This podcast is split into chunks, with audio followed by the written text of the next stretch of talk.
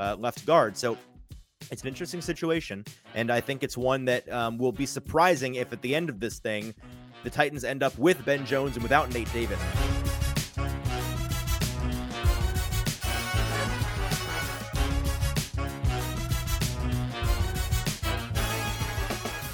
Welcome into the Hot Read podcast for Monday, February the 6th. I'm your host, Easton Freeze, Director of Published Content here at BroadwaySportsMedia.com. We're also brought to you by the 440 Podcast Network. And I am joined, as always, by producer JT. JT, how are you on this fine Monday morning?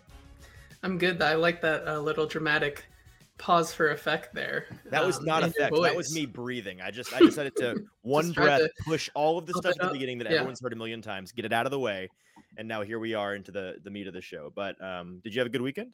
I did. It was first weekend without football or like really any major sporting things going on. So from that perspective, it was pretty boring. But I did find a way to have a good weekend nonetheless. Yeah, I found myself not really sure what to do um, for a good bit of the weekend because it is, like you said, the first weekend we've had since like the beginning of August with no football, um, regular season or preseason. Very strange. Um, it, this is one of the weirder weekends of the year. It'd be less strange to me if the season was over, but the fact that it's not, that's what's kind of holding holding me back from moving on mentally. You know what I mean? We talked about that last episode, but that's kind of where I'm at. I'm ready for the Super Bowl. Not that I'm ready for it to be over. I am excited for the offseason, but I'm excited for the Super Bowl. But I'd like to get it done and so that we could, you know, put this put a bow on this season. Um, but we did, of course, today on Sunday when we're recording this, we got a little taste of what we really all have come for to uh, watch in the NFL, and that is the Pro Bowl. And this year, it's the Pro Bowl games. That's what we had uh, at our disposal for the Pro Bowl this year. And uh, pardon me while I fiddle with my light in this super f- professional setting I have here. There we go. Got to make sure um, we look good as well as sound good, which I guess this makes it as good a time as any to remind everybody that if you're listening to this via podcast, you can watch the show on YouTube. Go over to Broadway Sports Media on YouTube. We've been working really, really hard in the past week to up our game on social media. That includes YouTube. Our YouTube uh, graphics and elements are much improved. They are really gorgeous and make for a fantastic viewing experience, if I do say so myself. And then we're also going to have cut ups of most of our episodes, um, highlights throughout the day most every day of the week um, you know just just highlighting certain segments and players that we talk about. It makes it really easy this time of year when we're talking about individual players on most every episode that we'll have basically post super bowl all the way through the end of april um, into may. So that's kind of what we're going to be doing and we're excited to get as much content out about this offseason as we possibly can. So that's the drill. Go over to youtube subscribe broadwaysportsmedia.com or go go there generally speaking but to watch, go to YouTube, Broadway Sports Media on YouTube, our YouTube page. You can subscribe there and get not just all the episodes of this show, but all the football and other F words shows, um, the Mike Herndon show when it comes back. Um, there's there's a lot of good stuff over there, so go check it out. Um, today, kind of a weird show, JT. Uh, we're not going to sit here, unfortunately, and spend an hour talking about the Pro Bowl games, which I will say, um, both things can be true. They, they were pretty boring and also markedly better than the Pro Bowl as constituted in the past. Do you agree or I mean, yeah, for the most part, I found myself while I was doing some work earlier today like looking up at some of like the um, flag football moments and yeah. kind of like kick tack toe or something like that. And I was like, oh, mm-hmm. oh, that's kind of fun, you know. But I wasn't, I wasn't kick tack toe where Titans legend Morgan Cox won the game by himself. By the way, that's yeah, no, literally, him and Justin Tucker about. were like a cheat code in that game. But I they saw were. something on Twitter that was like these Pro Bowl games are just kind of like all those like late '90s like Nickelodeon shows where they had all the contestants like doing it, random it's, stuff. It's and like, I was like, um, that is so true. What were those shows called? Like uh, uh, Legend of the Hidden Temple. Yeah, like was one of Legend them. Legend of the Hidden Temple, and then they, I, I, it's it's escaping my brain. What is it? The one where they climb the mountain at the end that you're thinking about? Yeah, the one where there's like all the uh, like Olympic athletic type games, and right? Like, and then at the end, it's the crag or whatever they have to climb up. I'm, yeah, exactly. And I just, I'm, for I'm the life to, of me, uh... could not remember what it's called. But I saw it on Twitter earlier today, and I was like, that makes so much sense to me, at least. That these. No, you're totally like right. Exactly that's, like that. That's what it. That's totally what it was. Legend of the Hidden Temple was a was an all time classic, but the one you're talking about was oh, I'm going to find it before we move on. I, I refuse to figure it out with another one. Guts. It was guts. Guts. Had the big, was, had the big like icicle looking trophy that looked way too heavy for these kids to, to hold. Um, yeah, th- that's that's exactly what it was. But it, it was less fun than that in the sense that it was, uh, they they needed to do a better job of incorporating the non flag football games into like a crowd environment. They did it in like a practice facility of the Raiders, and it was very strange and impersonable. And you could tell that the players were kind of like, What are we doing? I know Josh Jacobs had a quote at some point over the weekend saying that the entire thing was ridiculous, essentially, even though he was one of the running backs there. So, yeah, that's our take on the Pro Bowl. Um, they can, it, it continues to be just, uh, I think it's trying to force a, a square peg into a round hole at this point. Just the sport of football doesn't really, it's not conducive with a great all star game viewing experience. It's just tough. So they're doing their best and they improved this year, but it wasn't exactly riveting. Today's show will be um, short and maybe not riveting, but entertaining nonetheless. We don't have a ton to talk about. Um, this is, again, weird weekend. Most weekend shows are easy because we have a weekend of football to talk about. We don't have that, but we're also not to the point where we can start doing full free agency and draft talk every single show three times a week. I want to start that not this upcoming week, uh, not or I guess not this week, but next once the Super Bowl is over. We'll probably rea- react to the Super Bowl next Monday, and then starting next Wednesday, Monday, Wednesday, Friday, we'll be doing draft and free agency three times a week, every single show. So that's kind of where we're at for today. We have a couple of Titans news topics to get into here in just a moment, but then we're going to do a, a fun little exercise I've gone through and we've identified the 10 quarterbacks that I find most interesting in terms of where are they going to land in in 2023 to begin the year. Who's going to be playing? Uh, who's who are these quarterbacks going to be playing for? Or conversely, who who's going to be playing quarterback for some of these teams that are in desperate need of of a guy to command the huddle? So um, we've identified those 10. I have where I think they're going to go, as well as a team that I think it would be very interesting to see them go play for. So we'll talk about that at the end of the show. But um, to to knock out all the Titan specific topics uh, here at the top, I'll throw it over to producer JT. Producer JT, let us get into some Titans news.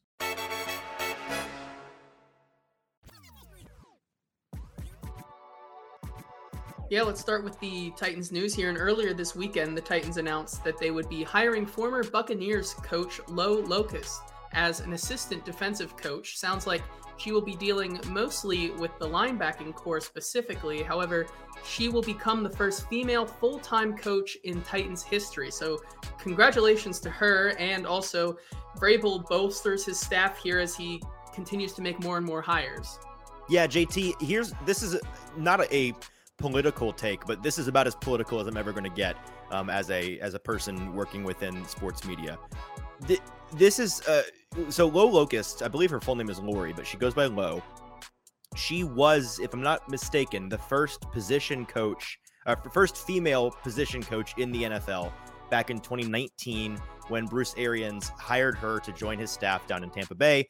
And there have been a lot of, I've seen a lot of, you know, anonymous, um, nameless, faceless, you know, Jeff Schwartz, you know, not Jeff Schwartz, that's a real person. Uh, I'll say Jeff Swaim. Jeff Swaim, Stan account 12793. Uh, dudes on Twitter who have been like, wow, okay, we've gone woke here for the Titans, hiring the, the female coach. Like, it's a, it's a PR stunt, it's a publicity move. And I'm not, I'm not saying that that's not the case all the time. I'm sure that there are some coaches out there that uh, are inclined to want to hire women or minorities to their staff because they're women or min- minorities and not because they're the best coach for the job. But pardon me for thinking, first of all, that Mike Vrabel isn't exactly the kind of guy that's going to make his staff worse by hiring somebody that's not good at their job. My other take on on low and women in coaching at the NFL level in general is this: if you are a woman coach or uh, training staff member or equipment manager at, at, any of these levels that we've or referee any of these levels in the NFL that we've seen women start to break in and and have gainful employment and succeed if you're able to do that especially on the coaching front however for an extended period of time I actually think I have more confidence in your ability to do your job at a high level than I would the average guy doing that exact same job and here's why if you were hired because it was a publicity stunt or you had a you know your head coach was this woke guy who was just trying to look good and and please somebody like if you were hired for reasons other than the fact that you are a good coach then you're not going to pass the smell test after a couple of years. But if you manage to succeed and find bigger and better jobs two three four years into your career as a woman in the nfl frankly that that tells me that you have you have been able to succeed in convincing your fellow coaches and the players that you're coaching to buy into you and your coaching style despite being a woman. And I don't mean that in the sense that women can't coach. Obviously, Lo Locust is an example of the fact that they can. A lot of women don't choose that as a career path, but they're not incapable of it. With with Lo Locust and any other women that break into coaching, in the NFL, there the BS detector on players is strong, man, and it goes for players and coaches alike. When when a locker room sniffs out a, a phony, like a lot of people have argued this for Russell Wilson, it, it is it is quick and it is swift. The the judgment that is passed down on them, in the sense that they're treated in a different way than they would be if they became a part of the family that is a locker room, right? It, the same goes for coaches, and position coaches are no exception. If you don't pass the smell test for these guys, if, if they're in practice uh, sweating their butts off in August and they, you know, they just don't think you have the goods as a coach, they, they're not going to buy in to what you're doing and it's going to hurt the position as a whole and it's going to show and you're not going to you know maintain your job especially not going to get another job somewhere else. But another i guess more succinct way of putting it is this. If you're a woman who's been able to do this and have guys buy into the way that that you can coach at the NFL level, I, I'm I'm not Im, I'm not impressed. Um, I guess I, I, don't think you should be hired as a coach because you're a, a woman. I, I, think you should be hired as a coach. I, I guess because of you know being the best at what you do or one of the best at what you do, and I'm impressed with the fact that you've been able to succeed despite the fact that you're a woman. And in the NFL, that that's just the reality of it. Like people are going to be more skeptical of you, but NFL players clearly have bought into what she's capable of doing. And I, I think Mike Vrabel, obviously a, a good judge of football talent, buys into what she's doing. So I'm excited for her to be here. I think a lot of people are excited for her to be here. I'm sure if she's good at her job, the players will buy in, and she's got a great group to work with here. Um, eh, the, the, Titans uh, up front on defense are nasty. She'll be getting Harold Landry back, so I'm excited to see what she does.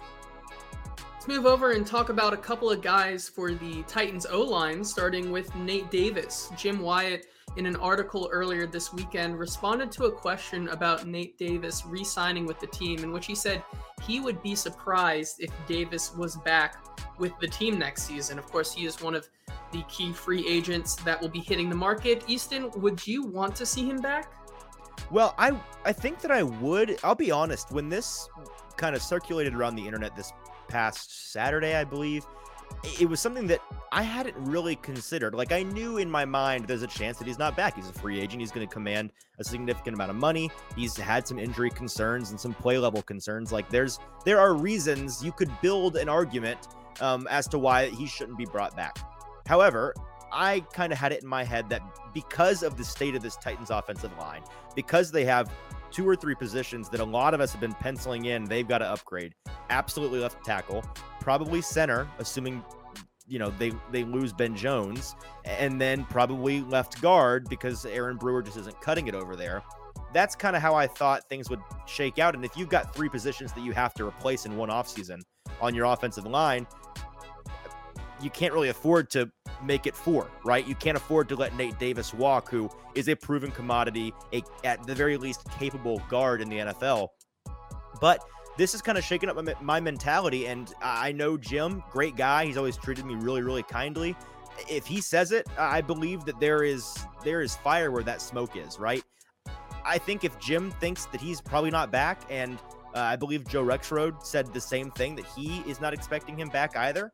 I'm not sure what they've heard, but I, I, believe that what they probably have their finger on the pulse of that situation better than I do, considering I hadn't even thought this was a thing that the Titans might consider doing. I also hadn't considered maybe Ben Jones comes back, and and uh, I think you have a little bit on that as well, yeah. Yeah, so that's going to be our final topic here on the Titans news. Uh, following up with Ben Jones, it sounds like he still wants to play if he's able to. In an article interviewing him earlier yeah. this weekend, he said, quote, in the off season, it's getting some surgeries, getting healthy. So when training camp comes around, if I'm able to go and ready to roll, I'm able to go out there and do it. My whole thing is spend time with the family, get healthy, and get ready to play football like I always do. If I'm able to still play at a high level, I would love to keep playing. If not, grandfather time does happen, and we'll see what is best for our family. So it sounds like his head still sounds like he wants to play and tr- give it another go only if he is able to keep competing at that high level that he kind of sets his standards to if if he is able to, Easton, would you want him back as well? A hundred thousand percent, yes. Ben Jones is the Iron Man of the NFL until this past season when concussions got him and the rest of the NFL, by the way. Tangent. I saw an article saying that eh, concussions in the NFL were up like 16% this year, which anecdotally sounds about right. There were a ton of concussions. Um, but but yeah, besides his inability to keep his brain in decent shape this year, he's been the guy that has played through any and every injury imaginable, and he's sustained all of them, and it hasn't mattered. He's been out there. This is another one of those things, JT, that I don't think I or many Titans fans had really considered as a possibility when he went out um, for the second time, went on IR um, for the remainder of the season. At the end of this past regular season, people kind of wrote it off as okay, Ben Jones probably going to retire, probably going to hang him up. Um, it just doesn't seem like he's going to, you know, continue to to push his body in this way at, at his age. And it sounds like, and this is not shocking at all, Ben Jones mentally is still 100% in on football. He still wants to play. He's not mentally fatigued or, you know, un- unwilling to play. It's his body um, that that has to has to cooperate. Like his mind is willing, but the question is, is his flesh weak, right? And we don't know. It's gonna, I think, be one of those things that might come down to OTAs. It may be like we don't find out about what the Titans do. And, and to be fair to the Titans, I suppose they'll need an answer before that if they're going to have to replace their center, but maybe not, right? Because Aaron Brewer in house is a guy that they've talked about for a couple of years now as a guy who could take over at the center position. So maybe they're content to wait around and say, Ben, we'd love you back. If you want to come back, if you think that you're physically capable of coming back, come back. We'll have you back. And then if he decides he can't, you know, at the last minute, no worries. We've got Aaron Brewer on contract. He's here. He'll play center for us, and we'll just find another uh, left guard. So it's an interesting situation, and I think it's one that um, will be surprising if at the end of this thing, the Titans end up with Ben Jones and without Nate Davis, because for a long, long time, the consensus assumption, and you know what happens when you assume, so maybe maybe we'll be made uh, to to look foolish over this. The assumption was that they'd have Nate Davis and have lost Ben Jones. And that's going to wrap up our Titans news segment here. All right. Thanks to producer JT for the Titans news today. Last bit of the show. Um, this is, I mean, a throwback show, JT. How many times over the past year have I said, might be a shorter show today? And then it went a full hour and 10 minutes because I couldn't manage my time in the show and I just went and went and went. Eh, uh, I'm batting a hundred. I know that. I'm batting a thousand on that. I don't know how many times today. For real, we finally did it. This is going to be a short one um, reminiscent of the old days. Shout out anybody that listened to this show back when it was the Titans 10, just me and a microphone in my room uh, two seasons ago, talking about the Titans and what was supposed to be under 10 minutes. And even then, JT, I had a hard time keep. You know how hard it is to do under 10 minutes of a show? Very difficult. Um, but yeah, last bit today before we go, we're going to spend 10 minutes or so talking about this. And this is uh, an exercise that I'll be honest with my, my I'm, I'm, always, I'm the honesty broker here, right? I'm, I'm, I'm wanting to be 100% transparent with our audience at all times. I wasn't jazzed about this topic when when JT brought it up as something that we could fill in today. It was filler in my mind. We got to have something. Let's talk about it. And then I sat down and I started thinking about it. Started writing down some notes, jotting down some ideas. You know, uh, I went I went full. Um, what, what's the what's the scene? Is it from Always Sunny in Philadelphia? Where Charlie Day ha- is his hair's tousled and he's got strings and the like murderer's board on the wall trying to yep. connect the dots.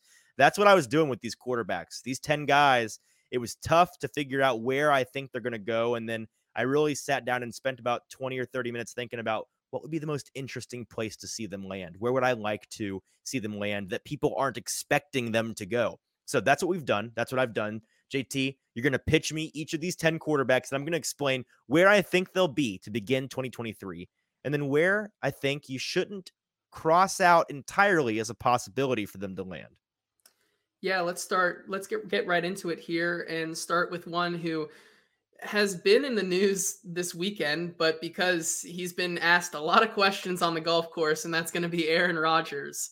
Yeah, so with Rodgers, I think that the obvious answer here is the Jets. The the Jets, for their part, have made it eminently clear. Like, listen, maybe the Jets don't get him, but Lord knows the Jets ownership, GM, front office, PR team want the entire world to know that we're trying really hard to get Aaron Rodgers. I mean, how many leaks have you seen? Individual leaks have you seen over the past three weeks, JT, of the Jets saying something along the lines of it's been reported today that Jets owner, I don't even know his name, will quote, do whatever it takes to bring in Aaron Rodgers. Like they want you to know we're trying really hard, um, which is kind of reeks of desperation. But listen, you got to do what you got to do. And if they think that they can land Aaron Rodgers, like that team's in pretty good shape. They're just lacking quarterback. And all of last season, they lacked a tenable one. So I think that he'll probably end up there. They seem like the only team willing to go crazy enough to give the Packers what they're going to want for Rodgers in a trade. And so um, that's where I think he'll land.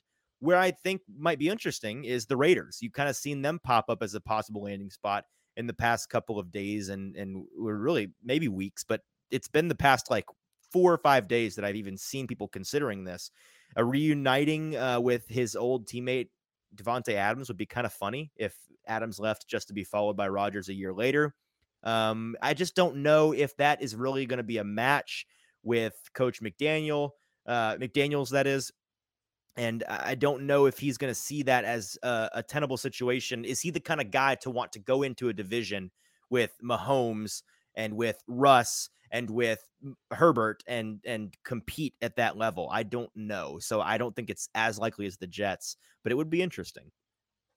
Let's move on to our second quarterback here, and probably the second most talked about quarterback this weekend, being that he was at the Pro Bowl despite his team basically saying, "See ya, well, we're gonna ship you somewhere else." It's got to be uh, Derek Carr. Yeah, the guy who was asked this weekend. You ever been this hot in Vegas before? He said, "I don't think so," and uh, it's probably why I'm to go play somewhere else next year. Um, I think that the place he lands, eh, frankly, Carr was the most difficult to pin down.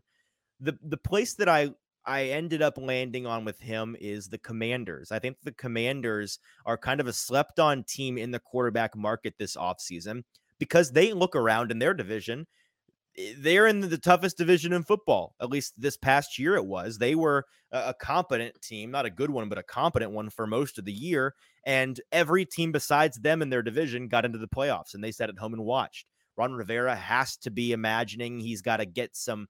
Uh, you got to get the ball rolling as a coach here. Uh, he can't spin his tires forever, or he'll lose his job. It's also an organization that you know is going undergoing massive. Eh, they're trying to sell you know, there's not really controversies anew, but there there are massive controversies that have been hanging over their head for a while now. Kind of just a, a you know a, an ugly and gross and dangerous stadium situation, like kind of a gross situation. So not a super attractive landing spot, but I could totally see them deciding we've got to go out and get a guy who can who can you know take us to the next level because they probably think that they have a team in similar ways to the Jets, that's not all that far off from being competitive. They've got a great wide receiver core. I'll be honest, I don't know a ton about their blocking situation, but I don't imagine they're great in the trenches offensively. Defensively, however, they have a great defensive front. They've got a very nice secondary that was, um, you know, good enough to to earn their secondary coach a lot of interviews uh, this this offseason. So I think that he'll probably land there. Um, and it, will be interesting to see if he can elevate them above some of those other NFC East teams. The team that I think could be interesting, though, could you see Derek Carr in a Buccaneers uniform down in Tampa Bay? I, I don't know if he's looking for a team that is a um, situation most conducive to winning. Tampa Bay may not be it, depending on how much wreckage they have to go through in the next couple weeks, getting rid of potentially their wide receivers, um, some of their big ticket defenders. Like they've got a lot of issues in terms of the cap. But Tom Brady retiring actually gave them a little bit of leeway that they would not have had if Tom Brady had gone off to sign somewhere else. Or if they had, uh, I guess, well, they wouldn't have traded him because he was a free agent. So if he had gone to sign somewhere else, they would have been in more dead cap trouble from Brady's contract than now when he's decided to retire, and we'll see if that sticks, but it seems like it will. They are uh, able to, I believe, cut him in a, a post June 6th cut uh, June seventh, sixth. Oh, it's been a long day. Post June, whatever the date is, cut. Um, and and uh, save themselves a lot of money. So in that NFC South division, JT, you're a you're a Falcons fan as well as a Bengals fan, but you you you pull for the Falcons as your secondary team. You know as well as any of us that it's a dumpster fire down there. Um, it, it's I mean Kyle Trask I think is the only quarterback under contract going into next season for the Buccaneers. So I could see them deciding, you know what, we're in a winnable division. Let's go get a guy that can help us win in Derek Carr. Yeah, no, for sure. I feel like Derek Carr could go to any one of those four teams. Probably, it's just that bad of a division True. right now, and all of them are very QB desperate. Let's move on to a team that has seemingly a luxury of QBs, and a couple of them are leaving, and they're going to keep a couple around. But the one who is who is leaving, as they said, he they cannot see him coming back next right. year is Jimmy G.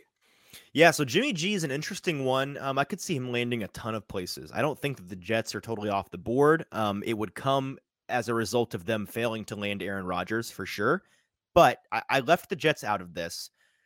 The two teams I came up with, I think the most likely landing spot for him, I said the Dolphins. I think that are reuniting with his former, not head coach, but former um, offensive coach in Mike McDaniels down there would make a lot of sense. He could back up Tua, potentially challenge Tua if there's still some concussion brain issues. Um, if he continues to not be durable, Tua, you could see a another not durable quarterback in Jimmy G fill his spot. And listen, maybe the mentality would be if we take two not durable quarterbacks and play them together, they make one durable quarterback. I don't know. Like people, there have been dumber things done in the NFL. I could see him going and reuniting though with McDaniels. He would fit into that scheme quite well. It, he would benefit from again another position where he's got really nice weapons, and I assume they're probably going to try to upgrade on the offensive line this offseason. I could see that being a landing spot. The other spot, JT, what if he follows another former coach of his, DeMeco Ryans, and goes to the Texans? Now, I don't think this is likely, but I don't think it's off the board either. DeMeco Ryans, the new head coach of the Texans, former defensive coordinator of the 49ers, played uh, Jimmy G played for years um, under under Ryans on the coaching staff on the other side of the ball, but nonetheless, I'm sure they have a working relationship. And Ryans is in a position where they have to find a quarterback. Now, he said in his initial press availability that they've got a guy. When he's asked about who they're looking to get in the draft, they've got a guy that got it's coach speak, right? He's he's just saying that they've got a guy right now um, at quarterback, but they're going to go and get somebody probably in the draft. But could Jimmy G find a landing spot in Houston if the Texans decide we don't think we're quite ready to go all in on one of these quarterbacks in the draft, or maybe we just don't love these guys at the top of the draft. We we've done our due diligence in scouting them and decided pass. Um, would be kind of crazy. I, I wouldn't I wouldn't think it's a very good idea, but this is the Houston Texans we're talking about. They've done crazier. And although I think DeMeco Ryans is a good coach, he does have that connection to Jimmy G. So Jimmy G, the Texan, I find that interesting.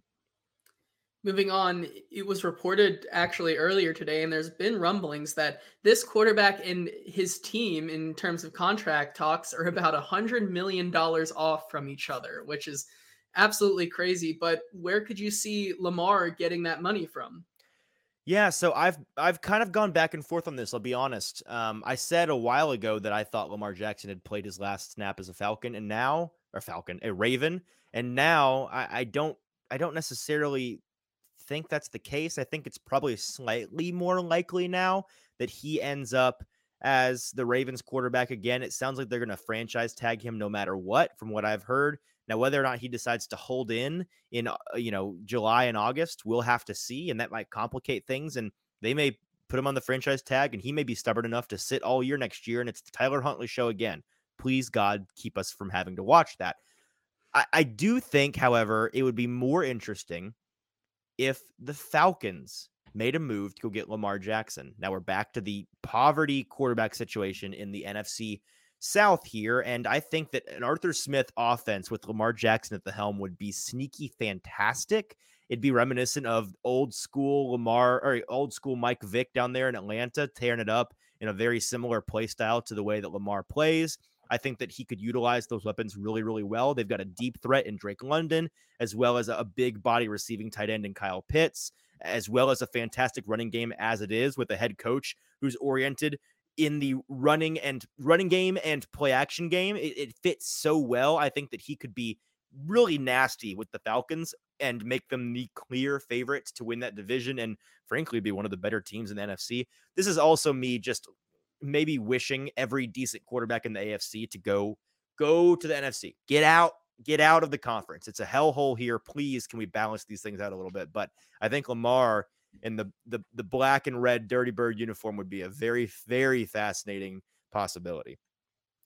Next up, the quarterback who's probably the easiest on this list here to kind of think where they will probably end up next season. It's got to be Trey Lance. Yeah, so I included him just because it's been a talking point for Titans fans.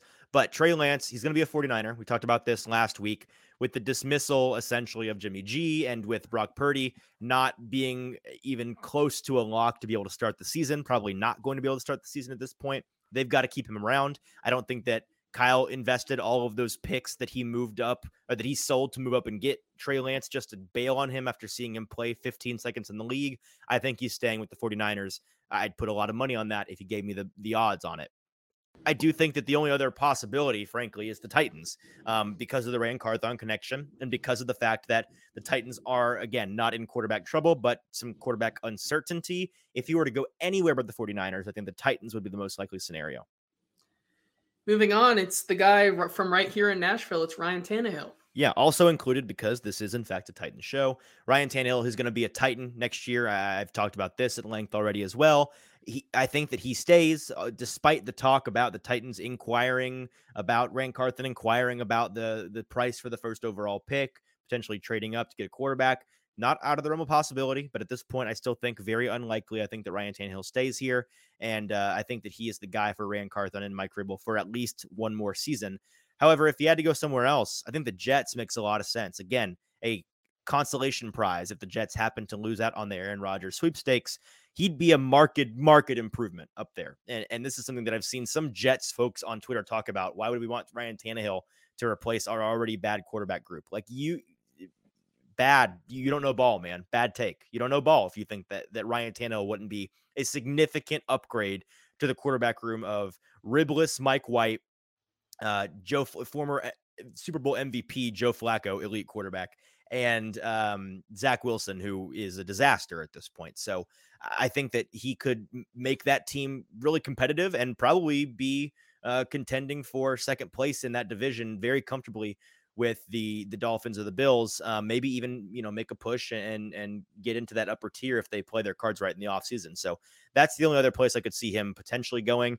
Also, uh, you know, the, uh, uh, an honorable mention here, maybe the Falcons, just because of the Arthur Smith connection. But um, I think that that's not the most likely situation. I also find that not nearly as interesting as him going up to New Jersey and seeing what he can do with the Jets.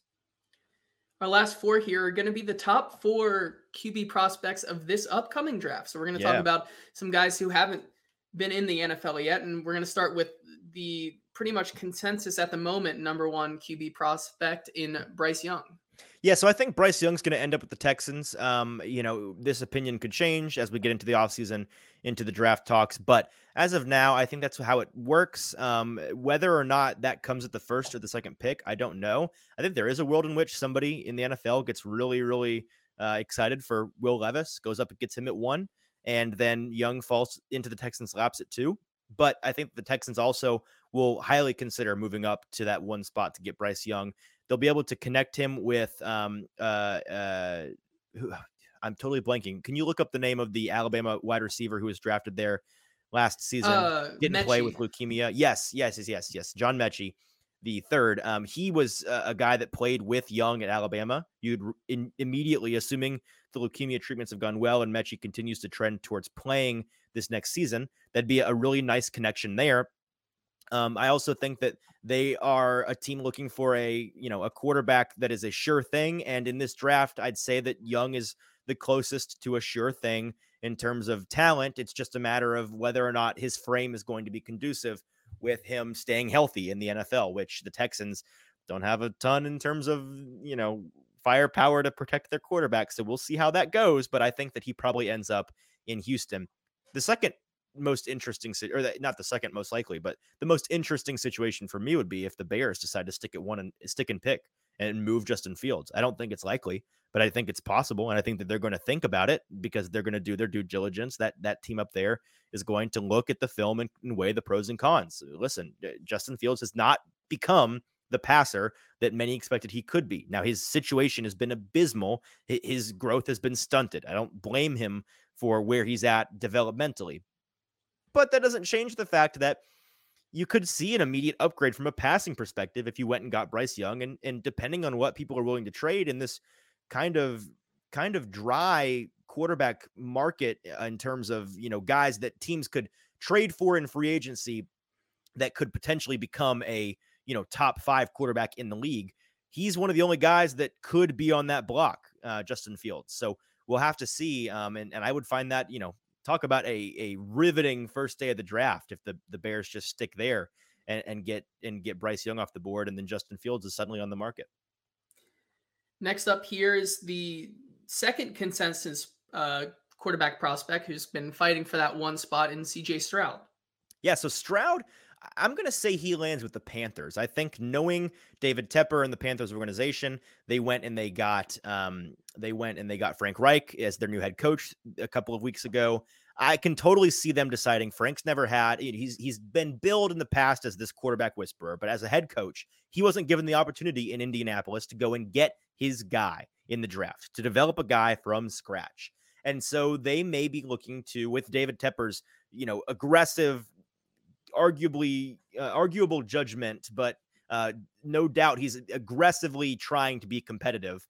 He's going to be interested in going to do that as well. I think that they're going to really, really highly consider trading up and getting one of these guys. And I think that Stroud would make a lot of sense for the Panthers. He's a guy that um, is not too unlike what they've had at quarterback for the past year in Baker Mayfield and then in um, uh, Sam Darnold. I had Cam Darnold in my in my head. Cam, Cam, and, and Carolina. That you, you know the connection. He was pretty good for them.